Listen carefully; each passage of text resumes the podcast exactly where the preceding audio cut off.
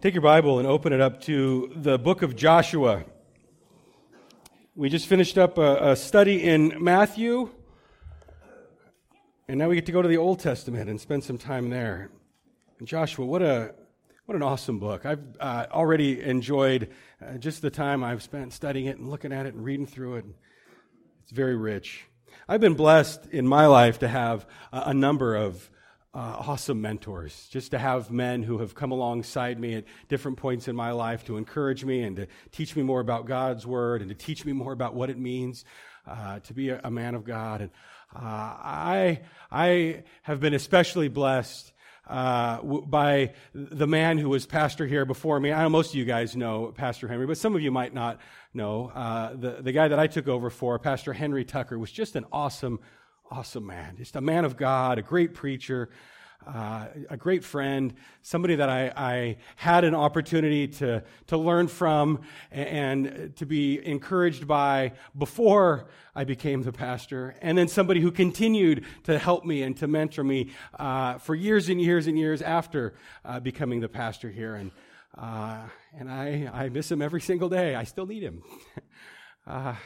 There's a couple things that, that he would say to me, especially very early on uh, in my ministry. Uh, he would uh, always encourage me to go slow.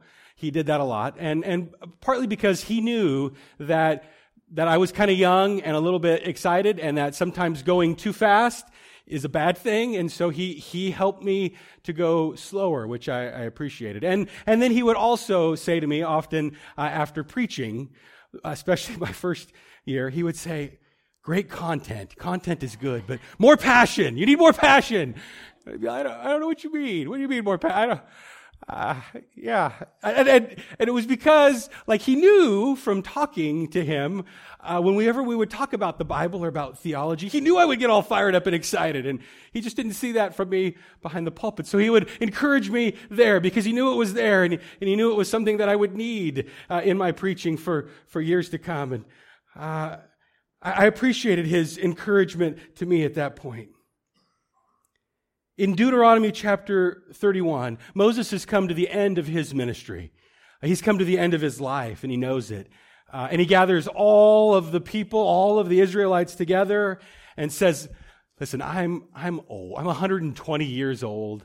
I'm done. I'm not, I'm not going to lead you. From now on, Joshua is going to be your leader. He's the one that's going to lead you across the Jordan into the promised land.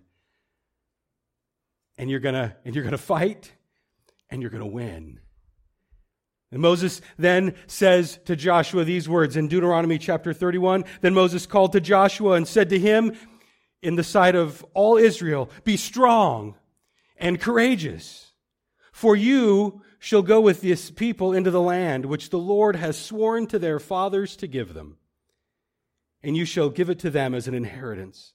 The Lord is the one who goes ahead of you. He will be with you. He will not fail you or forsake you. Do not fear or be dismayed. So Moses' parting advice to his successor, Joshua, is listen, you need to be strong and courageous. Don't, don't fear. Don't be dismayed. Now, uh, is it, is it because Joshua lacked those qualities? Is that why Moses had to tell him to, to be strong? Because he, because he wasn't very strong? I don't think that's the case. I mean, he had already proven himself in battle, right? I mean, he, he had won the battle against the Amalekites, and, and he was one of the only ones when sent in as a spy into the promised land said, Yeah, there's giants, but I'm not scared. Like, I, we can take them. It's not even going to be that hard. Like, he, he had already shown great courage. I think, I think this encouragement here by Moses to be strong and courageous was given because the kinds of things that they would face next would be frightening and hard and would require a lot of courage. But really, I think it was a reminder to Joshua that the source of his strength, the source of his success, the source of his courage was supposed to be in God. It had to be, not in, not in his own strength as a leader, not in his own abilities, but, but the source of his strength and courage was in a great, mighty, powerful God. The, the book of Joshua begins with God speaking to Joshua, just like he'd spoken to Moses. Let, us look at what, what God has to say there. Joshua chapter 1, verse 1. Now it came about after the death of Moses, the servant of the Lord, that the Lord spoke to Joshua, the son of Nun, Moses, servant, saying, uh, Moses, my servant, is dead. Now therefore arise, cross this Jordan, you and all this people, to the land which I'm giving to them to the land which, uh, uh, to the sons of Israel. Each, each place in which the sole of your foot treads, I give it to you, just as I spoke to Moses. From the wilderness and, this Lebanon, even as far as the great river, the river Euphrates, and all the land of the Hittites, and as far as the great sea, towards the setting of the sun, will be your territory. No man will be able to stand before you all the days of your life. Just as I have been with Moses, I will be with you. I will not fail you or forsake you.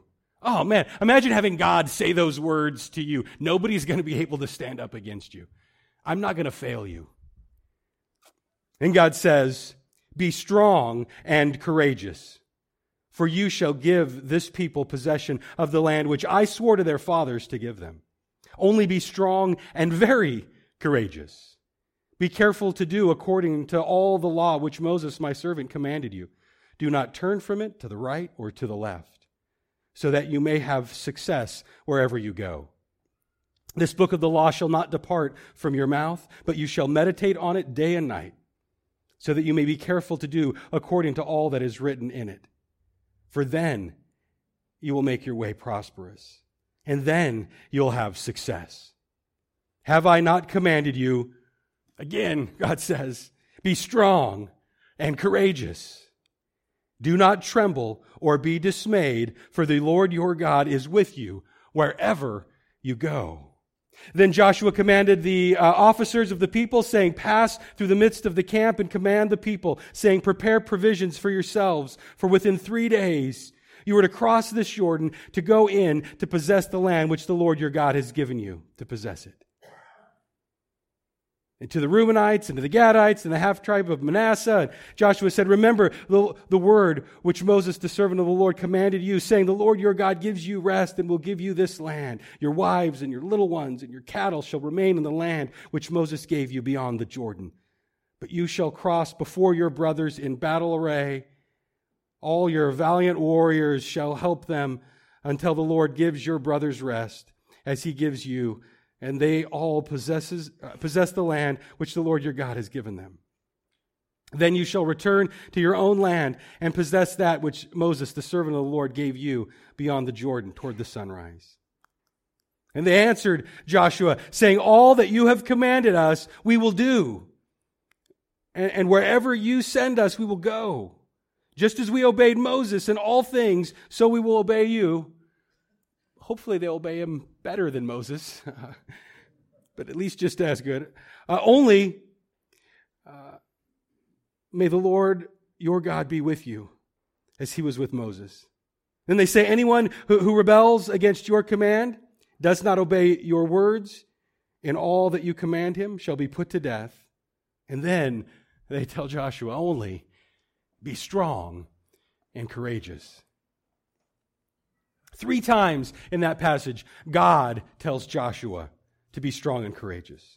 And then at the very end, all of the people say, Yes, Joshua, you're our guy. We're going to follow you. We're going to obey you. Only you, Joshua, we need you to be a man who is strong and courageous. Here, here's the thing I don't think Joshua was some sort of like great, amazing superhero. I think he was just a, just a normal person. I think he was just a regular guy who had really hard things that he had to face. Uh, some of his things might have been harder than the things that we ha- have to face. But his strength and his courage did not come from his internal fortitude or from his confidence with the sword or from his gritty attitude. Joshua's strength and his confidence came from his relationship with God. And it, and it was a gift to him from God. And it was, in, it was enhanced by his very close relationship with God. Again, uh, here, here's a confidence that's not based on their ability as a nation to fight. For the most part, a lot of them are, are untrained and untested. It's not a confidence in their numbers. They were often outnumbered and outmatched. Again, Joshua was strong because he believed in this almighty, all powerful, all knowing, sovereign God a, a, couple of years ago, as I was I was uh, uh, writing my dissertation, uh, I did it on on leadership transitions, uh, and I did a case study of a couple of different Bible characters. Uh, you know, uh, Paul and Timothy and Elijah, Elisha. One of them there was the transition between Moses and Joshua. And as I was doing that study and digging in a little more, I, I discovered things that I had never realized before. Like I've read the Bible lots of times, and I, I just I guess skimmed right. I, I never connected the dots here, but what I realized explains a lot about why Joshua was so strong, why he was so uh, courageous. Because when you think about it, he, here's one of the only guys, like when they went to spy out the land, it was just Joshua and Caleb that said, No, we got this, we can do it. Like it seems like Joshua has more confidence, more faith, more courage than any other person in Israel. Uh, other than Moses. Like, why? Why is he so strong? Where is his confidence coming from? We read about in Numbers 11:28 that Joshua was the personal attendant of Moses from his youth. So since Joshua was, was young, he was right there next to Moses. Which means that he got uh, kind of a first-hand view at all that God was doing in and through Moses and Moses' ministry.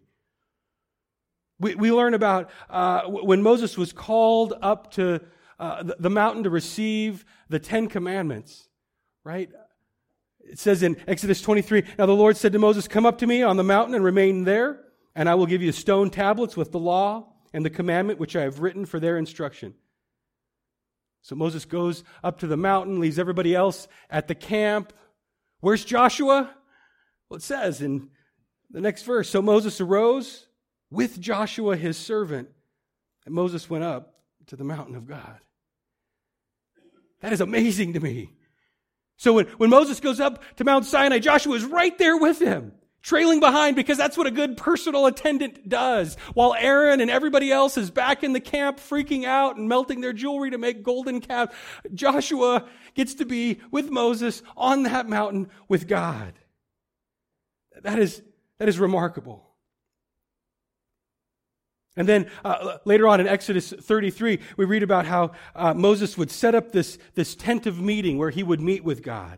Exodus 33, it says, Now Moses used to take the tent and pitch it outside the camp, a good distance from the camp, uh, and he called it the tent of meeting. And everyone who sought the Lord would go to the tent of meeting, which was outside the camp. And it came about whenever Moses went out to the tent, that all the people would arise and stand, each at the entrance of his tent and gaze after Moses until he entered the tent. Whenever Moses entered the tent, a pillar of cloud would descend and stand at the entrance of the tent. And the Lord would speak with Moses. And when all the people saw the pillar of cloud standing at the entrance of the tent, all the people would arise and worship, each at the entrance of his tent. Thus the Lord used to speak to Moses face to face, just like a man speaks to his friend. Oh, man. Amazing. Just amazing picture there.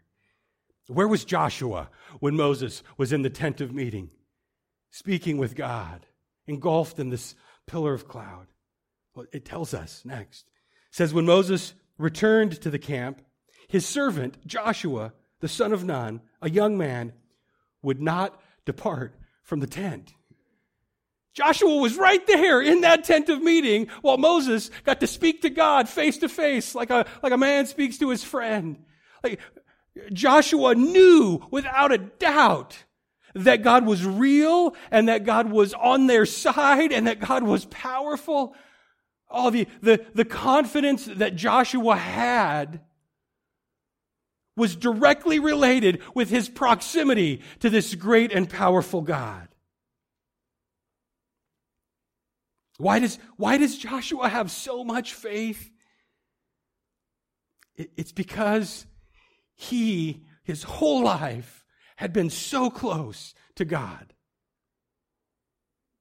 The amount of strength and courage that you have in your life will be directly proportional to, to, your proximity to God. How close you are to God will determine how much strength you have to live this life. The closer you get, the more strength and the more courage you'll have. The further away from God you get, the more fear, the more insecurity, the more worry, the more failure you will have in your life.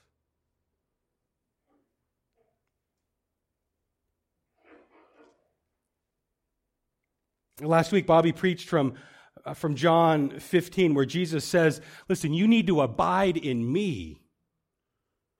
You need to stay connected to me. And if you do that, you'll bear much fruit. There's going to be success. There's going to be good things that happen. And if you don't, you can do nothing. If we don't stay close to God, if we don't abide in Christ, we can do Nothing. We think we can. We think we can do more. We think we can do stuff.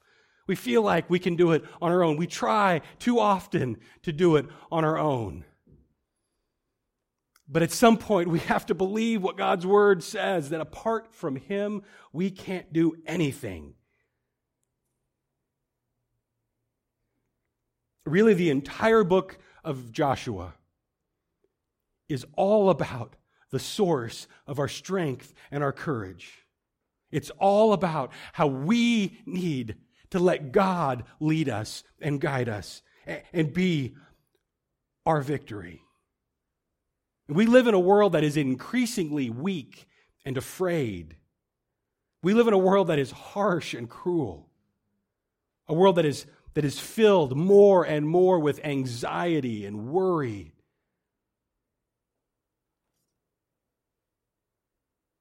And I don't want any one of you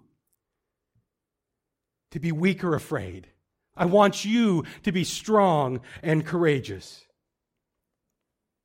Here, here in the first chapter of Joshua, every time God tells Joshua to be strong and courageous, he follows it up with a reason why. There's a reason why you can be strong and courageous, Joshua. There are good reasons why we can be completely fearless. And so let's, uh, let's, let's look at those reasons. Let's learn them. Let's lock them into our hearts. Let's, let's tattoo them on our forearm. Let's remember them. Let's, let's walk in them every single day. Whenever we have any kind of fear or worry and our anxiety or whenever we start to drift, whenever we need to, let's remember why we can be strong and courageous and what the source of our confidence is. First, in verse 6, God says, Be strong and courageous, for you shall give this people possession of the land which I swore to their fathers to give them. Be strong and courageous because I, God, have made you guys some promises. That's a promise from me, God. You, you can rest in that. I've, I've already promised that you're going to have victory. I've already promised you this land. It's yours.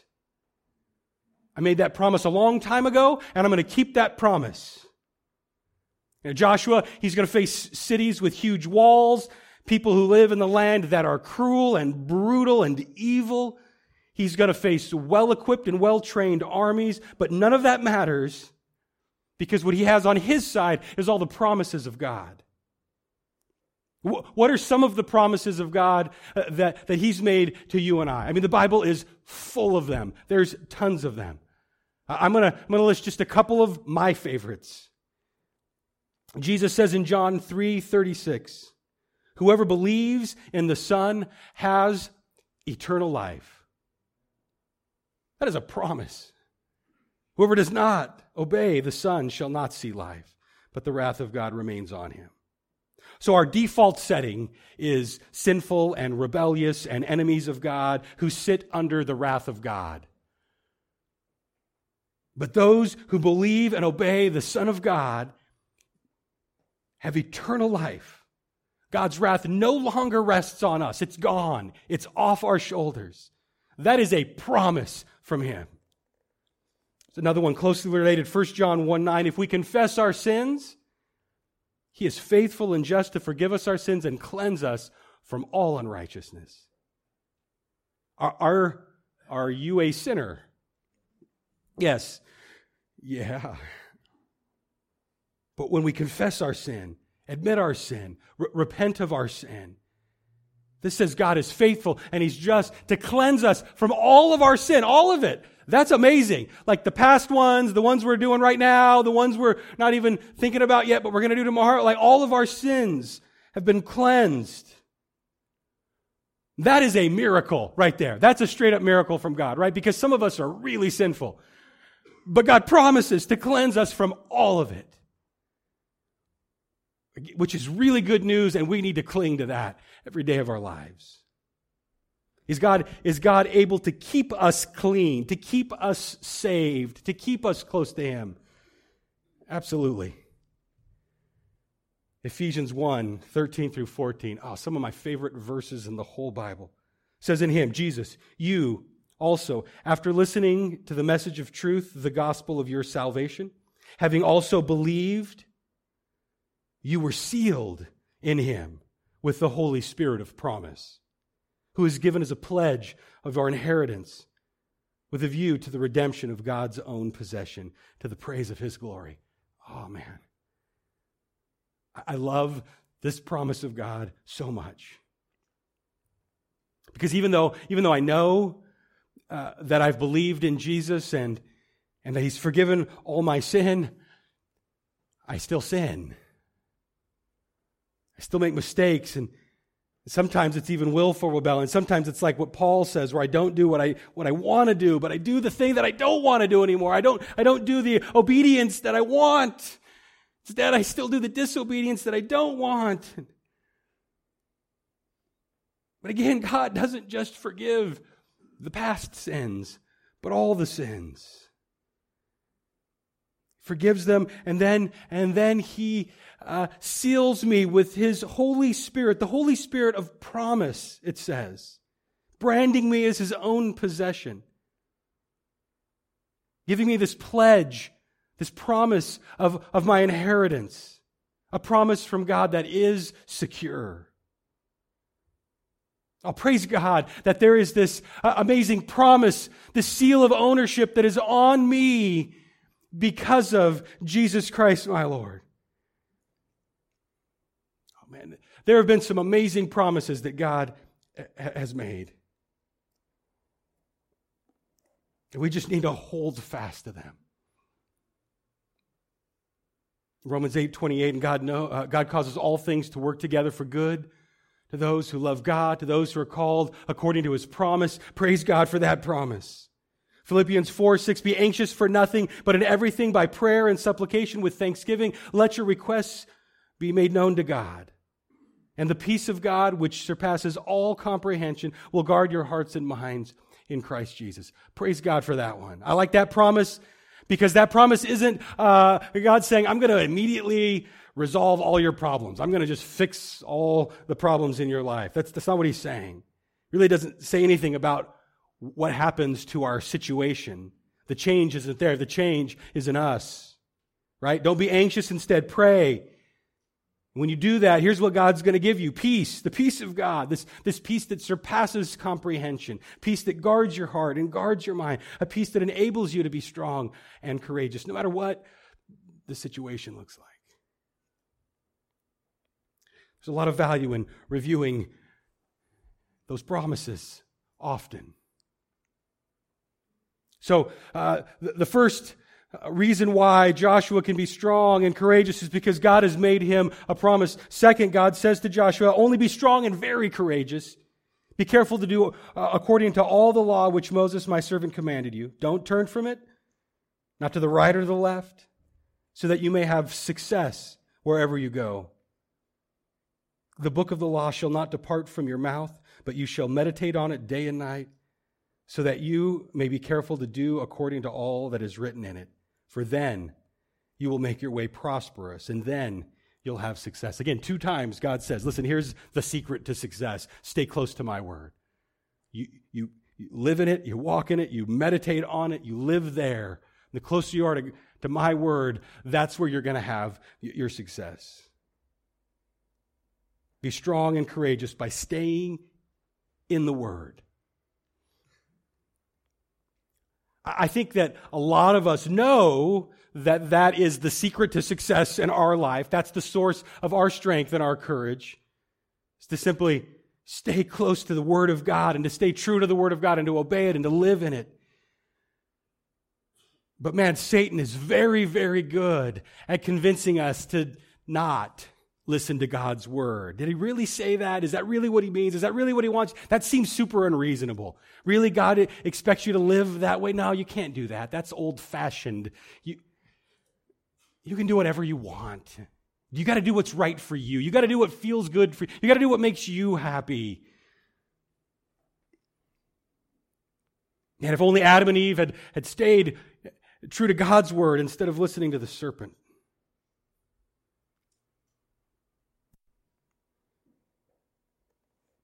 But God's word is not confining, it is freeing. It, it's, it's not about uh, controlling us, but it's about, about enabling us to be all that God ha- has created us to be. In God's Word and in God's will is the safest, most secure, most blessed place that we could possibly be as human beings. And anywhere else, even a little bit to the right or to the left of God's word and God's will, is a scary, dangerous place to live. As, as I counsel people who are in the midst of all kinds of different sin, struggle, I, I constantly try and point them back to what God's word has to say, and not just because I'm like a Bible pounding Baptist preacher. That's part of it, maybe. But, but because I really do fully, completely, honestly believe that when we're following God's word, even, even when it's hard, like even in times where it's a struggle and we have to humble ourselves and we have to wade through difficult relationship things, and we, even, even then, when we stay true to God's word, that's where we'll find success in this life. Here's a couple of passages that talk about the blessings of being in the Word of God. Psalm 119, 105 says, Your Word is a lamp to my feet and a light to my path. We wander in darkness when we step away from the Word of God at all. It's a light that will guide us through this dark world. Don't, don't stray from it. Uh, John 15, 7. Uh, if you abide in me and my words abide in you, ask whatever you wish and it'll be done for you. What Jesus is saying there is, is when you are close to God, when you're right there in, in the will of God, you'll know how to pray in a way that's in line with God's will. John 8 31. Jesus was saying to those who had believed in him, If you continue in my word, then you are truly disciples of mine, and you'll know the truth, and the truth will make you free. There's freedom in the word of God. Anything else is slavery. 2 Timothy 3:16 all scripture is breathed out by God and profitable for teaching and for reproof and for correction and for training in righteousness that the man of God may be competent equipped for every good work. Again, we're right there in the center of God's word, close to it then we'll have strength and we'll have courage because we know that there is a great big God who is backing us up.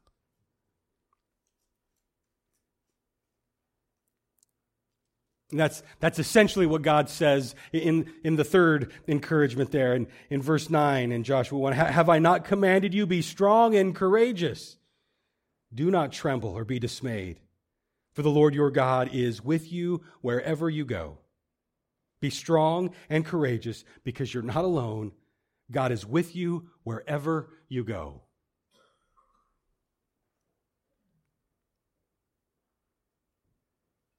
So, so what, what exactly was it that enabled Joshua to be a man who was so strong and so courageous? I think it's, I think it's because he knew without a doubt from firsthand experience with all his heart that God was with him that God was going before him, that this, this great, big, powerful God was fighting the battles for him. Just before Jesus uh, ascends back into heaven, he gives these instructions in Matthew 28 Go therefore and make disciples of all nations, baptizing them in the name of the Father and of the Son and of the Holy Spirit, teaching them to observe all that I have commanded you. And then Jesus says, And behold, I am with you always to the very end of the age. Jesus reiterates this promise listen, you're not alone. You don't have to figure this all out by yourself. You don't have to fight these battles on your own. I am with you all the way to the end of the age. I don't know what you're going through in your life right now. But let me encourage you to be strong and courageous through it. Be strong and very courageous. Your God is with you wherever you go. He will not leave you. He, he won't forsake you. You don't have to face any of your enemies alone. God will be with you all the way to the end of the age. What an awesome promise. Uh, God, we thank you so much for your word. We thank you for that, that promise that you are there, you're with us, you're close to us, you're fighting our battles for us.